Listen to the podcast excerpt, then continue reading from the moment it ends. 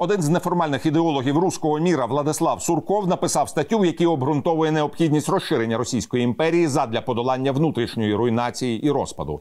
Підводить, так би мовити, методологію для генералів. Україну він не випоминає, але ж ми розуміємо, що Кремль буде десантуватись не на Алясці, але Патрушев перевершив Суркова. У будь-який момент в Україні може спалахнути так, що мільйони українців тікатимуть шукати притулок в інших місцях. Микола Патрушев, секретар Радбезу Росії. Про це і про інше російський публічний інтелектуал, автор книги Джугафілія, політолог Дмитрій Арешкін.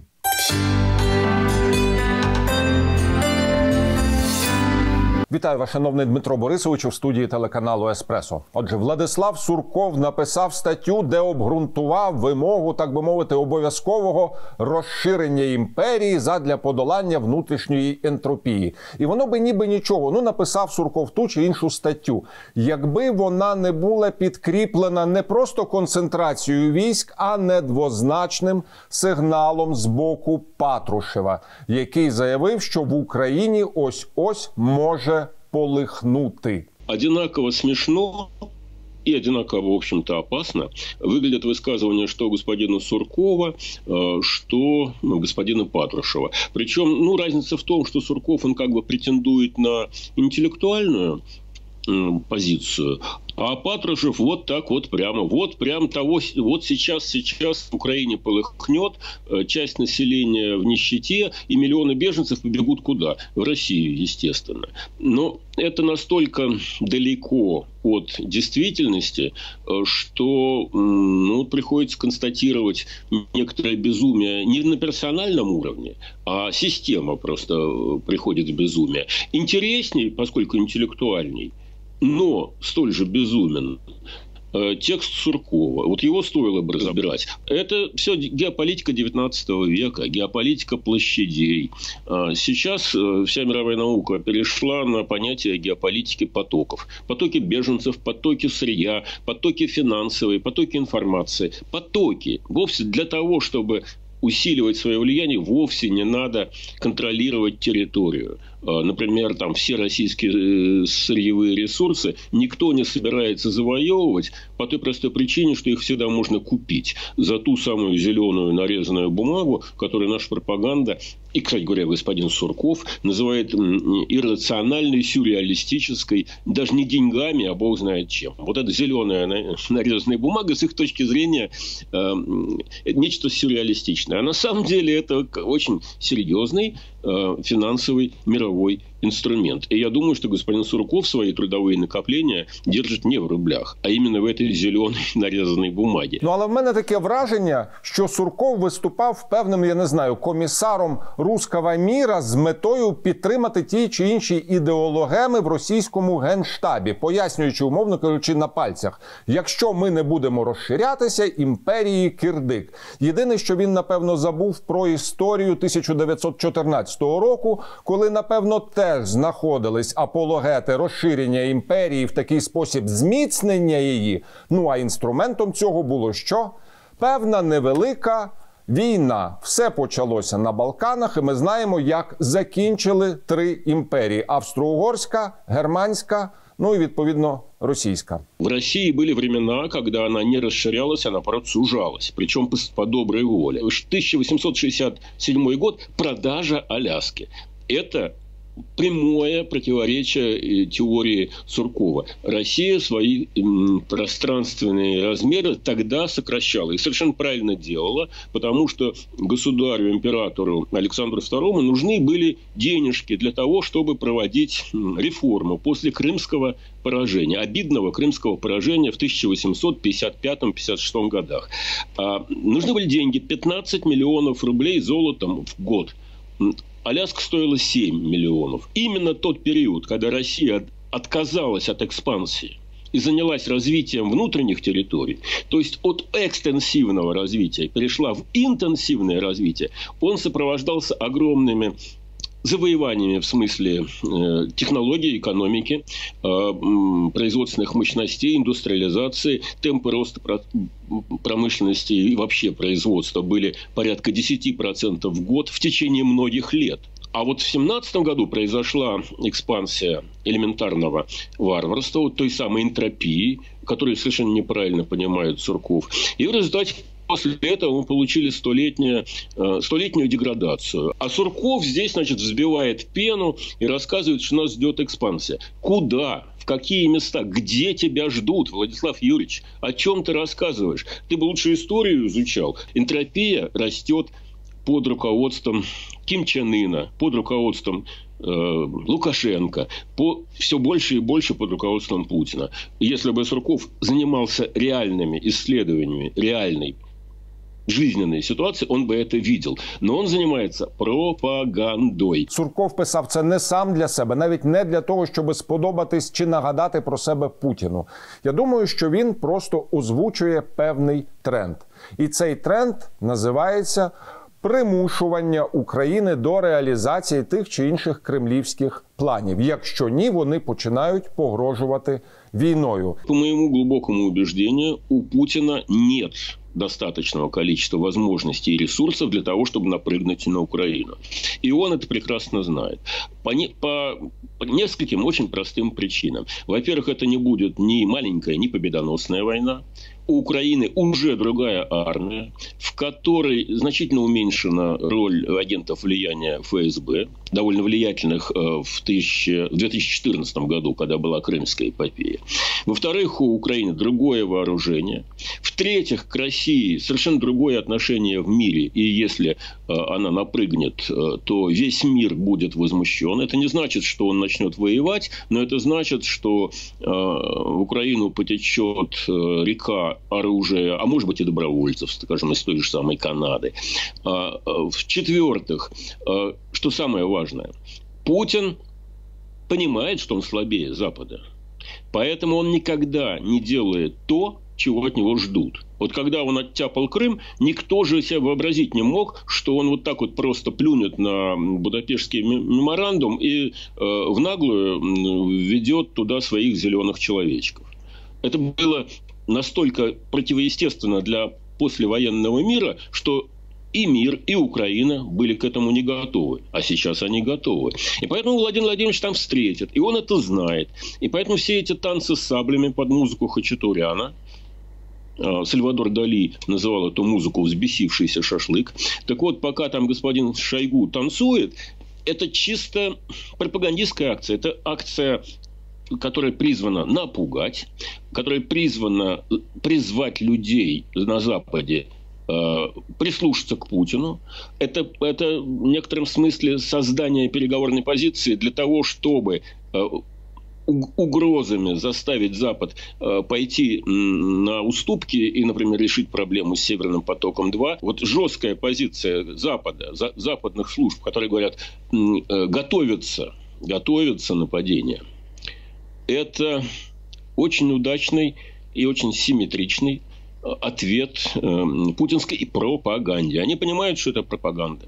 А, но они понимают, что на эту пропаганду надо отвечать вот именно так. Они ответили жестко. И что мы видим? Рубль упал на 5%.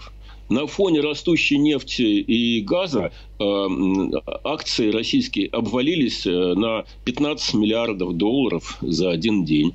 То есть, на самом деле, Э, Запад отметил ответил асимметрично. Он ударил по рублю, по самому больному для Путина месту. И все эти Чемизовы, Сечины и прочие товарищи э, получили уже совершенно ясный сигнал, что будет с их накоплениями, их деньгами, если действительно начнется война. Вот такой вот жесткий ответ, что да, возможно нападение со стороны Запада, привел в панику мировые рынки. И э, российские индексы провалились. А, это, вот это понятный ответ э, со стороны Запада. Я не думаю, что а, западные аналитики э, всерьез опасаются вот этой военной угрозы. Но они ответили так, что российской экономике мало не показалось. Ну просто тут є така своя специфіка. Звісно, Путін чогось вимагає для себе. Я думаю, що крім Nord Stream 2 там є ще певний перелік, і він насправді ви дуже правильно відзначили, веде великий геополітичний діалог, якщо не з Заходом, то з дзеркалом. Так, тобто він озвучує перед дзеркалом свої вимоги. Визнайте мене, не знаю, там найпотужнішою імперією, посадіть мене за стіл великих геополітичних торгів і так далі, і так далі, бо інакше я пульну. Это стратегия Ким Чен Ына значит, который для того, чтобы с ним разговаривали, запускает в белый свет, как в копеечку, ракеты. Это стратегия Кубы, это стратегия батьки Беларуси, это, это стратегия тупикового лузера в широком геополитическом смысле слова. Опасаться надо, ну, как любого человека с томогавком, который влез в троллейбус и э, там э, может кого-то зацепить в этом троллейбусе. Опасаться надо, бояться нет. У него кишка тонка напасть на, э, на натовские пространство или пространство, на которое распространяется влияние НАТО. Так что, конечно, он будет делать страшное лицо, он будет играть мускулами, он будет посылать шойгу, танки, там еще что-то, в надежде, что его испугаются. А ему в ответ с ним в ответ примерно делает то же самое, что с батькой Лукашенко, с его этими мигрантами. Но ведь, э, если говорить про Лукашенко, по сути, они Просто Лукашенко опережает э, Путина в степені безумия і продвинут уже дальше в степені деградації. Ну Лукашенко виконує певну функцію при Путіні. Да, так свого часу, напевно, цю би функцію міг виконувати той чи інший сателіт. Тобто Лукашенко де-факто є торпедою, яка в разі чогось може бути скерована в бік України, і Лукашенко, як легітимний в лапках, звісно, диктатор може, наприклад, оголосити військове становище і, наприклад, розіграти ту чи іншу провокацію від себе.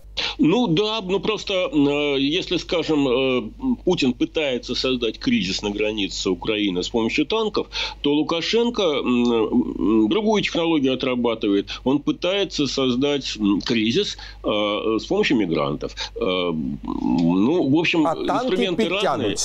Тут довольно сложно обсуждать вопрос о том, Э, э, сам он это затеял или его в Кремле научили. Понятно, что без кремлевской поддержки Лукашенко вообще бы не мог существовать. И поэтому, в частности, он не мог бы проводить эту э, операцию с мигрантами. По себе-то он подгадил это уж само собой, но ему терять нечего. Но еще при этом он, значит, сказал, что я вам э, газ отключу, э, я вам им отключил на три дня нефть там на ответвлении э, нефтепровода «Дружба», что, конечно, на Западе воспринято как э, очевидное проявление того, что нефтегазопроводы есть не инструмент бизнеса, как говорят в Москве, а инструмент геополитического давления. И, соответственно, э, все меньше симпатии по этому поводу будет вызывать «Северный поток-2». Так что в Кремле не так уж рады вот этим самым лукашенковским э, эскападам. И в Кремле в том же самом ему достаточно ясно сказали, что ты, батенька, играй краном Э, который э, у тебя в штанах, а чужим, чужих кранов не трогай. «Газпром», собственно, это э, трубы газовые, это собственность «Газпрома». Лукашенко быстро втянул язык. Ну, а в целом, если так грубо говорить, он, батька просто собирался всерьез так обстоятельно подгадить э, Польше. Он, значит, подошел к польскому плетню, там э, обосновался серьезно, накопил себе там достаточное количество продуктов жизнедеятельности, а тут из-за забора вышла польская ключница Огнешка, и, значит, ему по усатой заднице крапивой. И значит, батька был вынужден в ускоренном темпе подняться с колен и унес э, все эти самые продукты, которые он хотел оставить у границы, к себе. Что он теперь будет делать с этими мигрантами? Как он будет с ними разбираться? Это его проблема. Он їм видав. Але він хоче це он. зробити, можливо, нашою проблемою, тому що ми розуміємо, що в цій рольовій грі Лукашенко зараз виконує роль тимчасово окупованих Донецька і Луганська. Так і в разі чогось Путін каже: це не я. Ви розмовляйте з Лукашенком. І репетиція була Розмовляйте з Лукашенком, пані Меркель. Що вона і зробила? Ну я би не став переоценивать того, что э, госпожа Меркель позвонила Лукашенко. Если вы внимательно смотрели интервью BBC, которое дал господин Лукашенко, он там довольно с большим трудом отвечал на вопрос о том, как же его Меркель именовала. Господин президент или просто Гер Лукашенко. Но я не вижу здесь э, большого политического успеха э, господина Лукашенко, в отличие от многих других политологов. Я вижу здесь ситуацию, сильно напоминающую как, э, ту, когда премьер Российской Федерации Виктор Степанович Черномырдин, хорошо известный украинцам, переговаривался с господином Басаевым, когда тот захватил больницу в Буденовске повысил статус Басаева таким образом э, Черномырдина? По-моему, нет. По-моему, это просто э, была функциональная необходимость гуманитарного э, права для того, чтобы ре- решить проблему с заложниками. Никакого успеха для Лукашенко этот договор не принес, потому что беженцы остались у него, проблема это его. Э, Германия в лучшем случае поддаст туда какой-то гуманитарной помощи, а он ее пропустит, потому что вроде как они договорились, и он вынужден это делать. А в целом ни, ни, никакого прогиба перед Лукашенко и перед Путиным я не наблюдаю. Более того, я наблюдаю как раз э, более а жесткую Україну позицию. Лукашенко не ломанеться? Да куда ему? Понимаете как? Со стороны глядя, и Путин, и Лукашенко кажутся страшнее, чем они есть. У Лукашенко вообще нет ресурсов. Вообще он, он сидит на э, ежегодных дотациях, там, по оценке Мирового банка, порядка 10 миллиардов долларов. Ну, учитывая нефтегазовые добавки, там, льготные поставки сырья, э, снятие пошлин. Э, 10 миллионов миллиардов долларов в год до 2015 года. Сейчас поменьше, где-то от 5 до 10. Э, без этой подачки ежегодной Лукашенко просто ему было бы нечего платить своим силовикам. А, ну, он, он, конечно, тоже там э, гуляет по буфету, но буфет-то все более скудный. У него там только э, прокисшее какао с, со сливками вчерашними, а никаких пирожков вкусных уже не осталось. Он человек, узурпировавший власть. Он не популярный политик. Он сидит на штыках – и на э, помощи Герла Владимира, как вы изволили э, выразиться. Он может так сидеть довольно долго, но ресурсов для того, чтобы ломануться к соседям, мне кажется, у него нет. А вот ресурсы подпортить жизнь соседям, вот это в изобилии. Поэтому основная стратегия довольно мелкотравчатая. Сделать так, чтобы Украине жизнь медом не показалась. Нам все время рассказывает, что на Украине хаос, что сейчас, вот товарищ Патрушев нам объясняет, миллионы беженцев из Украины сейчас побегут в Россию.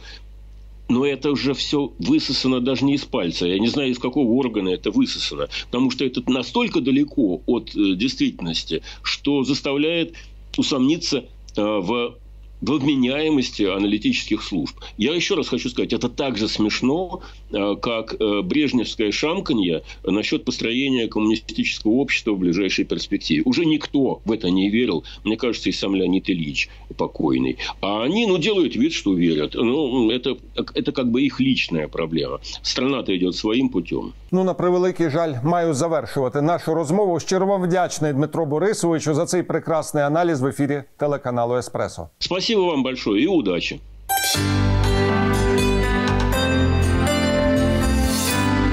На сьогодні мене все, але не перемикайтесь. Мої колеги інформуватимуть про найістотніше. Вакцинуйтесь, будьте здорові, бережіть себе і до зустрічі в ефірі.